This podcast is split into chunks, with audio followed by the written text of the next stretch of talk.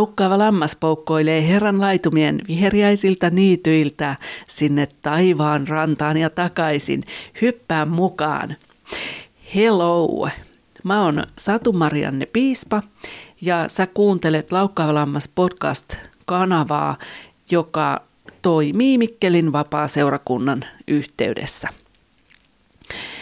Öm, tänään mä aloitan sellaisen, varmasti loppujen lopuksi tulee aika monta jaksoa tästä aiheesta. Nimittäin mulla on tässä käsissäni kirja, joka on Päivä Oyn kustantama ja se on nimeltään Lahjojen kolme väriä.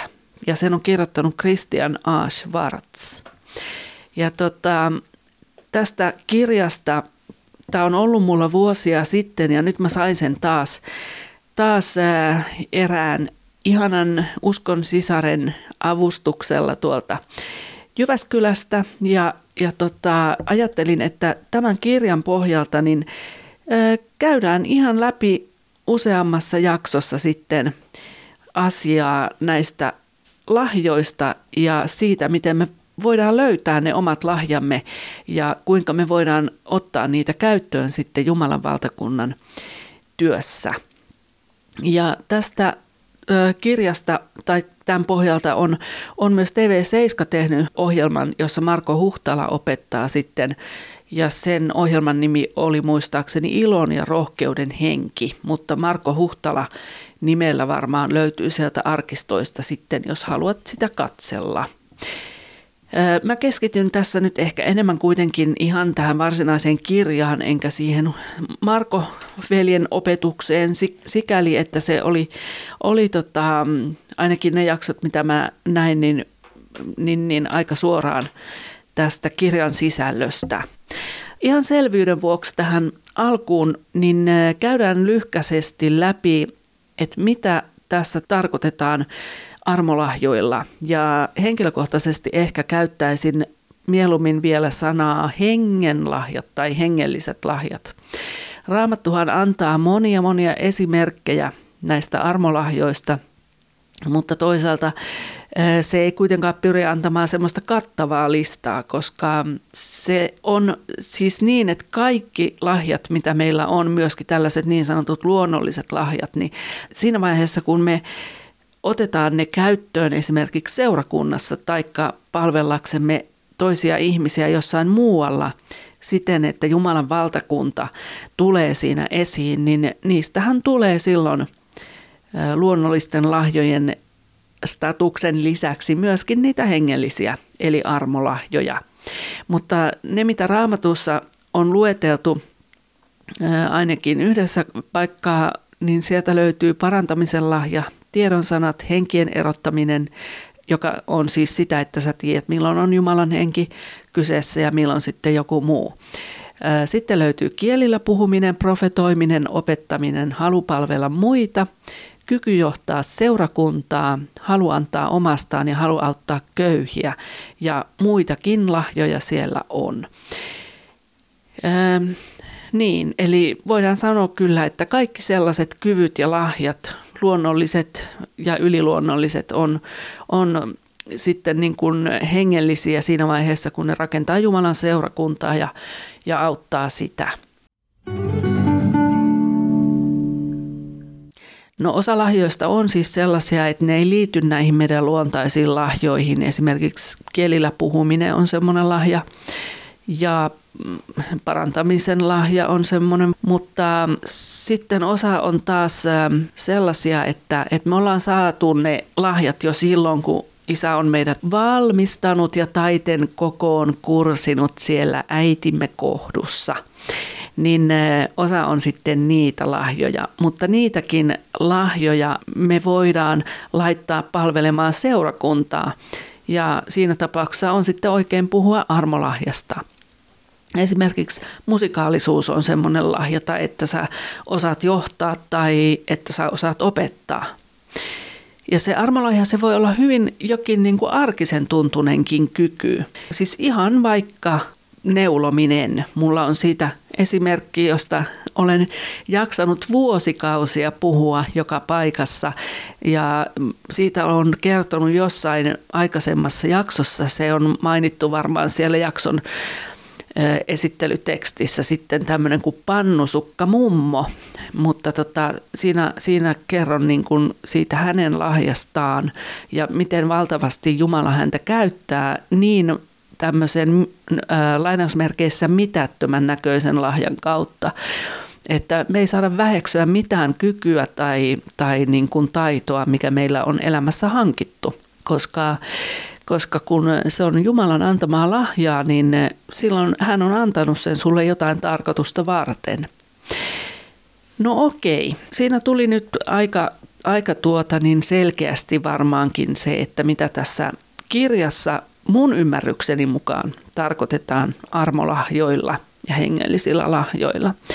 No siellä kirjan takakannessa, eli sanonko mä edes tämän kirjan nimeä vielä, taisin mä ehkä mainita, mutta jos en, niin sehän on siis lahjojen, lahjojen kolme väriä niminen kirja. Kyllä mä sen sanoin, joo, Päivä, Päivä Oyn kustantama ja, ja Schwarzin kirjoittama. Eli sieltä kirjan takakannesta, niin siellä sanotaan, että, että tämä kirja ohjaa tunnistamaan hengelliset lahjat ja kehittämään niitä kokonaisvaltaisesti. Se perustuu Jumalan luonnon kolmeen ulottuvuuteen, joita kirjassa kuvataan kolmella värillä, punaisella, sinisellä ja vihreällä. Ja kirja ohjaa lukijansa kohti mahdollisimman täysipainoista palvelutyötä seurakunnassa. Siellä puhutaan lahjojen kolmesta väristä nimen mukaisesti, mutta myös palvelutehtävän kolmesta väristä. Ja kaikki tämä kolminaisuus, mitä tässä kirjassa on, mikä on niin kuin se punainen lanka, niin se perustuu meidän Jumalaamme, joka on yksi, mutta hän ilmaisee itsensä kolmella eri tavalla, eli luojana, Jeesuksena ja pyhänä henkenä. Ja näihin väreihin liittyen, niin tämä vihreä alue tarkoittaa luomakuntaa, punainen alue tarkoittaa sitten kolkataa ja sininen alue tarkoittaa helluntaita.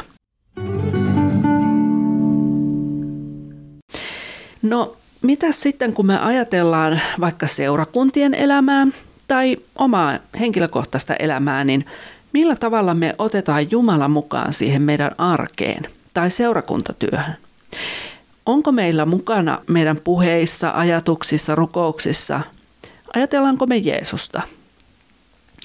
Vai viedäänkö me meidän asioita ensisijaisesti Isän Jumalan tykö? Vai ehkä me sitten enemmän halutaan olla ja ajatella yhteyttä pyhän hengen kanssa? Tämä on aika mielenkiintoinen asia, sillä siitä ihan äskettäin muutama päivä sitten tuli Facebookissa vastaan, olisiko ollut seurakuntalaisen seurakuntalainen.com oli muistaakseni se osoite, niin siellä ehkä joku artikkeli. Jossain kuitenkin mä näin artikkelin, muistaakseni kanadalaistutkimus vasta vastikään tehty ja tota, siinä oli tutkittu kolminaisuuden esiintymistä ylistyslauluissa ja virsissä. Ja huomattu, että niitä ei juuri ole niitä lauluja, missä olisi isä, poika, pyhä henki. Että siellä on joko yksi tai maksimissaan kaksi Jumalan persoonaa otettu mukaan, mutta, mutta harvoin, jos koskaan, on tullut vastaan sitten sellaista laulua tai virttä, missä on koko Jumalan kolminaisuus. Ja mä mietin sitä, että mitä tapahtuisi, mitä tapahtuisi meidän henkilökohtaisessa elämässä ja mitä tapahtuisi seurakunnan elämässä, jos me pyrittäisiin pääsemään mahdollisimman lähelle sitä pyhää kolminaisuutta. Että seura, on seurakuntia, joissa korostetaan Jeesusta. Sitten on seurakuntia, joissa korostetaan ö, pyhän henkeä, pyhän hengen toimintaa, taikka sitten siellä korostetaan Jumalaa ja pyhää henkeä, mutta ei niinkään Jeesusta.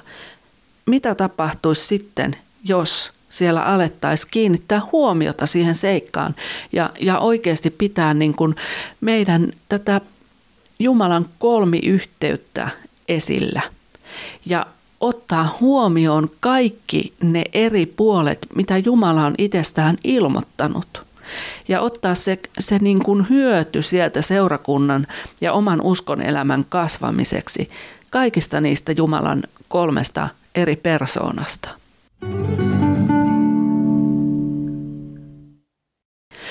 Kirjan kirjoittaja Christian A. Schwartz, niin hän jakaa armolahjat kolmen värin mukaan. Siellä on vihreä, punainen ja sininen.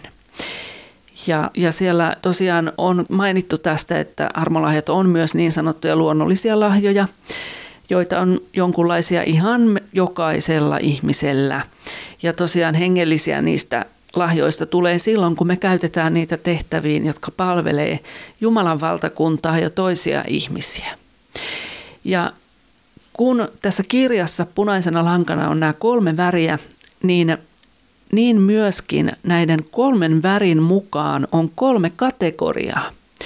Ja näissä kategorioissa Schwartz luettelee yhteensä 30 lahjaa, ja hän kehottaa miettimään, mitkä niistä on ö, lukijan kohdalla ilmeisiä ja mitkä ehkä piileviä lahjoja. Seuraavaksi tarkastellaan lähemmin, mitä hengellisistä lahjoista tulisi tietää, mutta sitä ennen kuitenkin kuunnellaan biisi, joka on ikään kuin siis pakko tässä välissä soittaa. Ja sehän on Jukka Leppilampi ja Laula ihmisille.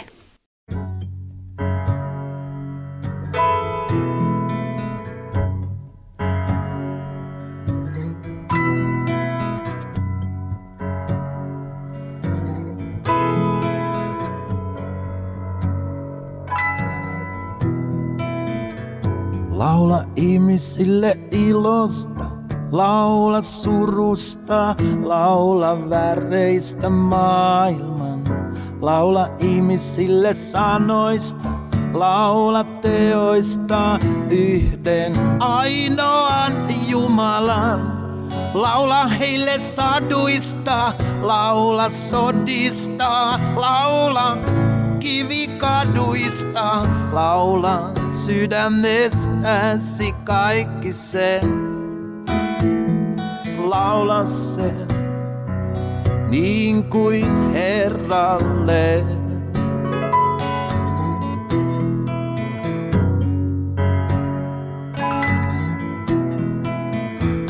Katso silmillä itkevän, silmillä nauravan, katso silmillä kuolevan. Katso silmillä syntisen, silmillä rakkauden, joka voittaa kaiken sen. Katso silmillä voittajan, silmillä sokean, silmillä väliin putoajan. Ja maalaa sydämestäsi kaikki se. Maalaa se niin kuin Herralle.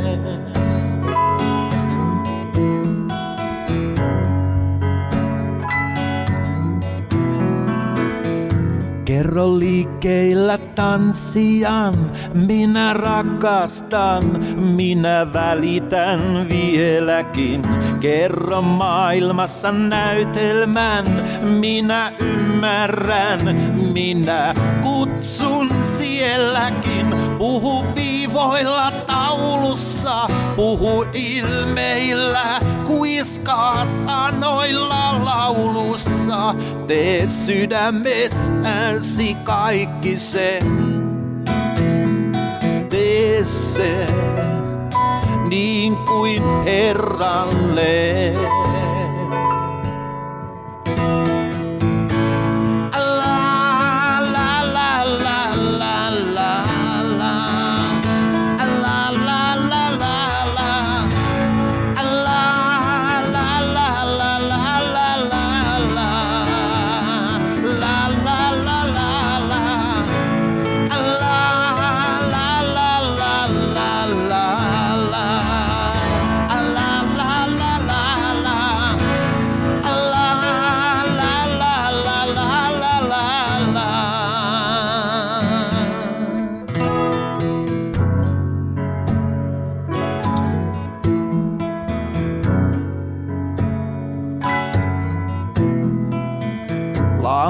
Ihmisille ilosta.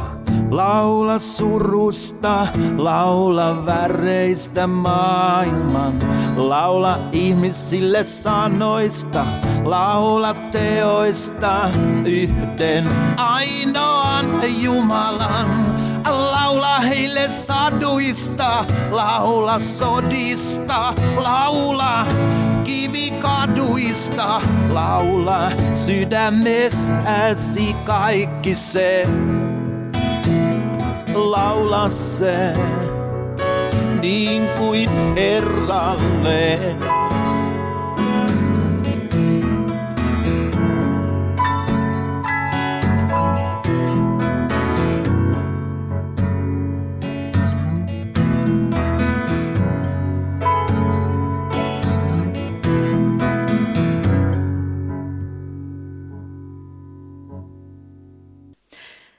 Siinä oli Jukka Leppilampi ja Laula ihmisille. Jukka on jostain syystä aina jotenkin koskettanut mua e, ja nimenomaan niin kuin live-muusikkona ja esiintyvänä artistina, ei niinkään ehkä sitten videoiden tai, tai muun tämmöisen median kautta, vaan ihan livenä. Hän on jotenkin niin sisällä siinä tekemisessään ja, ja siinä, että hän on vain hän. Hän on vain Jukka. Että sitä on niin ihana katsoa ja se, että hänellä on hyvin selkeästi erottuva oma, oma niin kuin ääni ja soundia ja äänen käyttö ja ihan kaikki siinä, mitä hän tekee, niin siinä on hänen, hänen niin kuin oma leimansa, ihan niin kuin ö, hänenkin nimensä varmasti siellä Jumalan elämän kirjassa lukee. Jukka Leppilampi on jotenkin aina näyttäytynyt mulle semmoisena muusikkona, joka on siis ei vain koko sydämellään mukana siinä musiikissa ja siinä, mitä hän tekee, vaan hän on kaikella siinä. Hän on niin kokonaisvaltaisesti siinä musiikissa, ainakin keikkatilanteissa. Se on hyvin jotenkin intensiivinen se hänen tapansa musiikkia tuottaa. No, mutta ö, oli puhetta, että katsotaan vielä, että mitä hengellisistä lahjoista tulisi tietää. Ja tässä tosiaan on, on nyt alussa tämmöinen usean jakson sarja, jonka punaisena lankana on tämä Lahjojen kolme väriä kirja, joka on Päivä Oyn kustantama ja, ja, ja Christian A. Schwarzin kirjoittama. Jo 2001 on julkaistu alkuperäisellä saksan kielellä tämä, tämä opus, mutta edelleen se tuntuu olevan tietyn piirin käytössä. En ole kyllä löytänyt, en ole katsonutkaan oikeastaan, että saako sitä mistään tilattua enää uutena, mutta, mutta, mutta voi olla, että ehkä ei. Mitä hengellisistä lahjoista olisi hyvä tietää? No ensimmäisenä on se, mitä mä oon aina ja joka paikassa tolkuttanut varmasti kyllästymiseen asti, että, että jokaisella on lahjoja. Ja jokaisella on niin kuin, voi olla joitakin lahjoja, toisella enemmän, toisella vähemmän, mutta meillä jokaisella on niiden lahjojen erilaisia yhdistelmiä. Ja tästä todistaa uusi testamentti monessa kohtaa, joten säkään et voi väittää mitään muuta. Ja tuossa kirjassa, joka siis on kyllä kirjoitettu jo 20 vuotta sitten melkein, mutta, mutta silloin oli tehty tutkimus, jossa oli haastateltu 1200 kristittyä. Ja 80 prosentilla näistä haastatelluista ei ollut aavistustakaan, että mitkä olisi ne heidän hengelliset lahjansa. Ja vaan 20 prosenttia sanoi tietävänsä, että mitä ne on ja käyttävänsä niitä. Ja tämä on ihan käsittämätöntä, että, että jollakin tavalla me ei niin kuin nähdä sitä, äm, sitä meidän omaa ominaista, mikä meissä on, niin sellaisena varteen otettavana ja vakavasti otettavana Jumalan valtakunnan työkaluna tähän tämä kirja ohjaa tekemään muutosta. No sitten hengellisistä lahjoista olisi hyvä tietää, mitä liittyy lahjoihin ja kutsumukseen. Ja mä väitän, että, että Jumala esittää meille kutsun sellaisiin tehtäviin, jotka vastaa niitä lahjoja, jotka hän on meille uskonut, jotka hän on laittanut meihin jo siellä äidin kohdussa. Ja esimerkiksi äh, tuolla vanhassa testamentissa puhutaan Besalelista, joka rakensi Jumalan temppelin. Ja mä oon melko varma, että hän oli jollakin tavalla innostunut tällaisista käden taidoista koko, koko siihen asti sen elämänsä ja myöskin harjoittanut sitä taitoa, eikä, eikä se tipahtanut vaan yhtä äkkiä, vaan Herra oli valmistanut häntä jo siihen pitkän aikaa. Ähm, eli jos sä ajattelet, että, että sä haluat lähetyskentille Afrikkaan vaikka, niin, niin sitten sulla todennäköisesti on ainakin lähetyskutsu ja evankelioinnin kutsu. Ei se Jumala meitä ole valmistanut summamutikassa niin kuin kuha häntä tyyliin, vaan tiettyä sellaista eksaktia tarkoitusta varten. Ja voidaan ajatella, että kun kerran Jumala on meidät varustanut tämmöiseen niin kuin hänen kutsua vastaa, vastaavilla lahjoilla, niin jos sä löydät sun omat lahjasi tai kun sä löydät ne, niin sä tiedät jo, että millaisille palvelualueille Jumala sinua kutsuu. Ja jos sä saat selville, että sulla on jokin lahja, mutta sä et käytä sitä, niin varmaan kannattaisi alkaa kysellä, että elänkö mä kutsuni mukaisesti.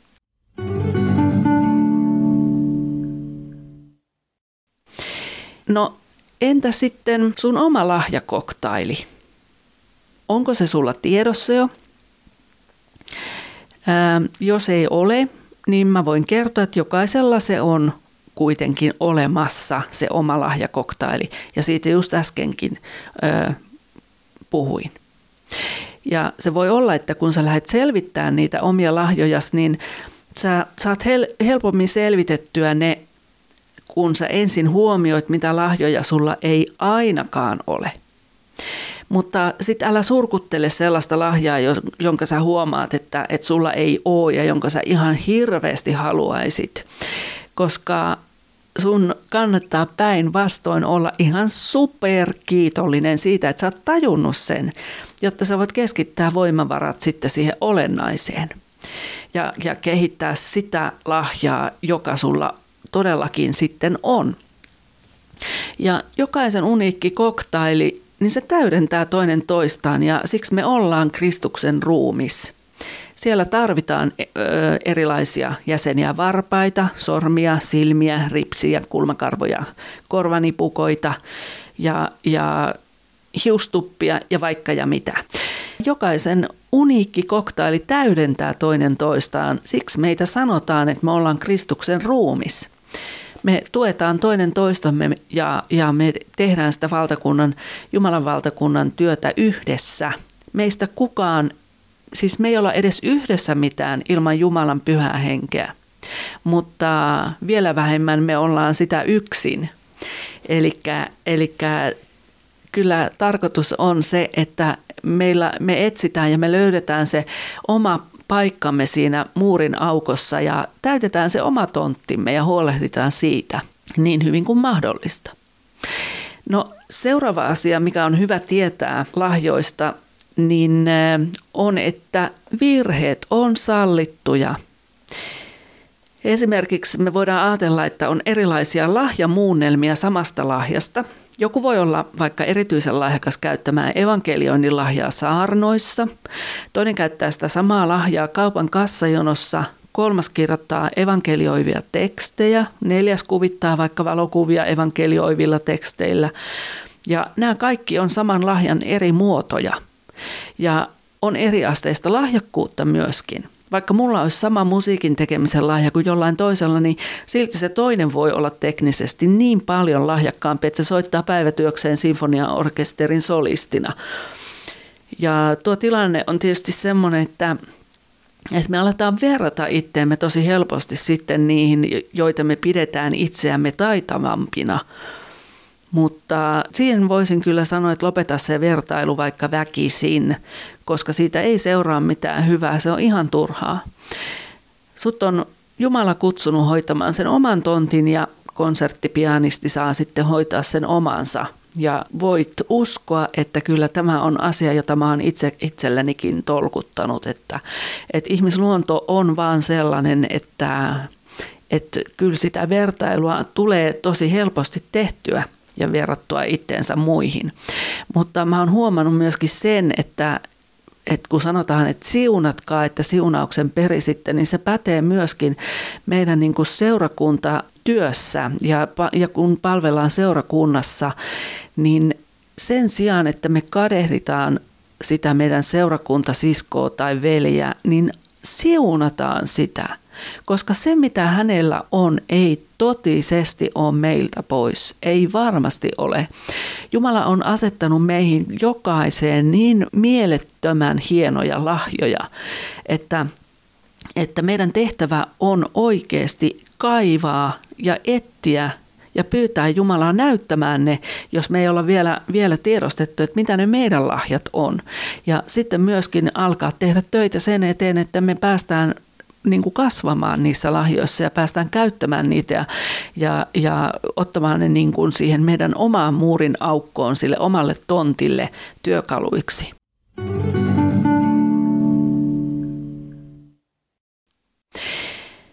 No sitten yksi asia, joka on ihan tämmöinen mielenkiintoinen asia ehkä, ja ehkä sä oot sitä miettinyt, että onko lahja pysyvä. Ja ajattelisin ja myöskin tässä, tässä lahjojen kolme väriä kirjassa Schwartz tuntuu olevan sitä mieltä, että lähtökohtaisesti kyllä.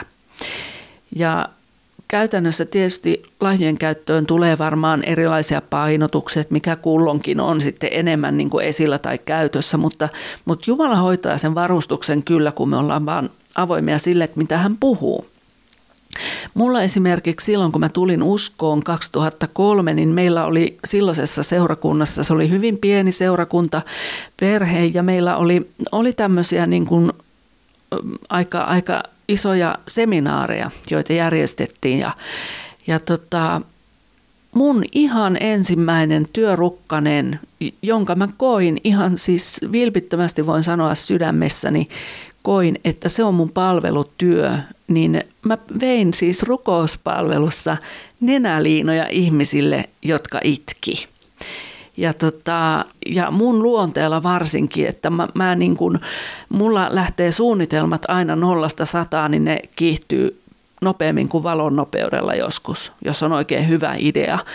Niin, niin sitten, että mulle tulee tällainen palvelutyö, että mä, mä vien niin kun nenäliinoja ihmisille, niin se oli jotenkin herkkä niin kuin tehtävä ja sellainen siunattu. Ja, ja jotenkin oli niin ihmeellistä, että kun mä oon vähän semmoinen välillä semmoinen atomipussissa, niin, niin äh, mulla ei ollut mikään kiire siitä, siitä niin kuin päästä eroon. Tai mä en ajatellut, että mä en viiti enkä ilkeä, vaan mä halusin ja ja mä, niin kun se oli todella iso siunaus, että mä sain sillä tavalla pienessä asiassa, joka kuitenkin on niin iso, kun ajattelee ihmistä, joka itkee suut silmät täyteen siinä, siinä rukouspalvelussa seurakunnan edessä, että että tota, et hänellä on edes nenäliina. Joo, no mutta ja sitten se, se sama palvelutehtävä, niin se jatku kyllä sitten monta vuotta ja edelleenkin siis, jos on tilanteita, että huomaa, niin totta kai ilman muuta vien sitten sen sen nenäliinan, mutta, mutta kyllä se niin kuin sitten jatkui senkin jälkeen, kun alkoi nousta esiin sitten uusia tämmöisiä lahjoja, joita Jumala otti, otti käyttöön, kun mä lopulta ymmärsin, että mitä hän haluaa. Että joo, jos sulla on esimerkiksi evankelistan kutsu sydämessä, niin aika vaikea on ajatella, että se yhtäkkiä napsahtaisi pois päältä kokonaan. Että sanohan raamatussakin, että Jumala ei kadu kutsuaan kuitenkaan. No viimeisenä kohtana vielä, että hengelliset lahjat ja uskovien yleiset velvollisuudet. Niin onko meillä oikeasti jopa velvollisuuksia? Mitä? Eikö Jeesus tehnytkään kaikkea? No tekihän hän. Hän teki kaiken ja kaikki on täytetty, mutta silti kun me täällä maailmassa eletään, niin meidän täytyy muistaa, että me ei kuitenkaan olla enää maailmasta siinä vaiheessa, kun me ollaan päätetty lähteä Jeesusta seuraamaan. Ja Otetaan esimerkkinä vaikka toi evankelioinnin lahja, että kaikilla ei sitä ole, mutta jokaisella uskovalla on kuitenkin velvollisuus kertoa omasta uskostaan. Siihen omaan, vaikka siis yhden lauseen mittaiseen todistukseen jollekulle ihmiselle, niin ei siihen tarvita evankelistan kutsua.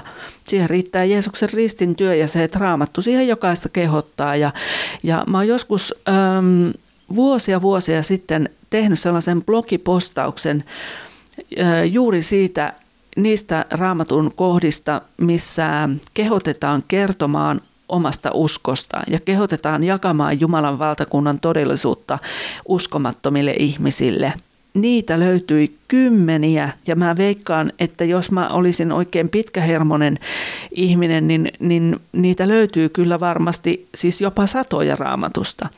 Et kun sanotaan, mä ymmärrän sen pointin, mikä on siinä, että, että ihmiset loukkaantuu, jos, jos alkaa puhua uskosta ja, ja tota, kysellä heidän omasta uskosta tai uskon tulosta tai mistä vaan siihen liittyvästä, niin, niin he sanoo hyvin nopeasti, että se on yksityisasia, mutta raamattu kehottaa kaikkeen muuhun, paitsi pitämään uskoa yksityisasiana.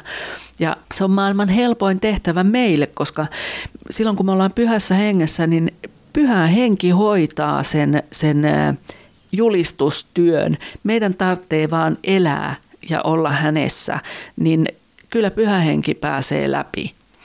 Ja, ja me ollaan kirjeitä, Jumalan kirjeitä täällä maailmassa. Ja se on iso tehtävä, sellainen niin iso tehtävä, että meidän ei tarvitse muuta kuin katsoa, miten pyhä henki sitä tekee meidän kautta.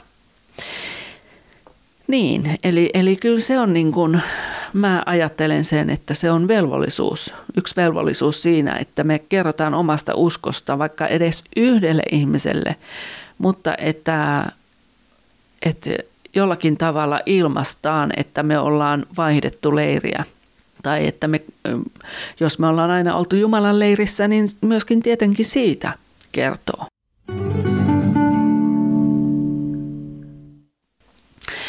No, Tulipa tässä taasen asiaa, mutta kuulkaa, ensi kerralla oikeasti päästään vasta näihin värijuttuihin ja näihin äh, lahjoihin tarkemmin pureutumaan. Ja ensi kerralla ajattelin, että katsotaan lahjojen kolmea kategoriaa, eli kolme värialuetta. Ja sitten vähän sohastaan siihen, että miten me tunnistetaan ne meidän omat hengelliset lahjamme. Ja nyt on sen verran tiukka syksy, että laukkaava lammas joutuu todellakin laukkaamaan välillä melkein kielinurmea viistäen pitkin peltoja, että se voi olla, että nämä, nämä sarjan jaksot tulee nettiin vaan joka toinen viikko eikä joka viikko niin kuin tähän asti. Elikkä tota, mutta katsotaan. Kuitenkin pyrin pitämään keskiviikon aina sellaisena päivänä, jolloin, sitten se seuraava jakso ilmestyy. Olkoon se sitten joka viikko tai joka toinen viikko, että riippuu ihan mistä roikkuu niin sanotusti. Tämä oli tällä kertaa nyt tässä ja viikon päähän tai parin viikon päähän katsotaan, mitä sitten sillä kerralla saadaan tästä aiheesta irti. Ja siihen saakka siunausta just sulle. thank you